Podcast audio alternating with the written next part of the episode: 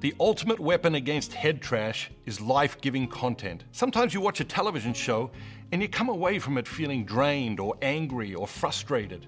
That's not life giving content. We become the content we consume. Do you have a healthy content diet? A healthy content diet is the ultimate weapon against head trash. You cannot sit there and just hope the head trash goes away.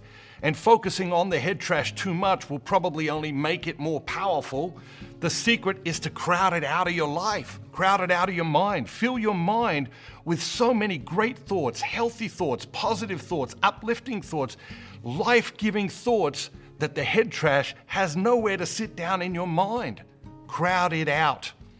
We become the books we read, we become the TV shows and movies we watch, we become the video games we play and the magazines we read. Content isn't just entertainment, it directs our lives and shapes our character. If you want to change your life, change the content you consume.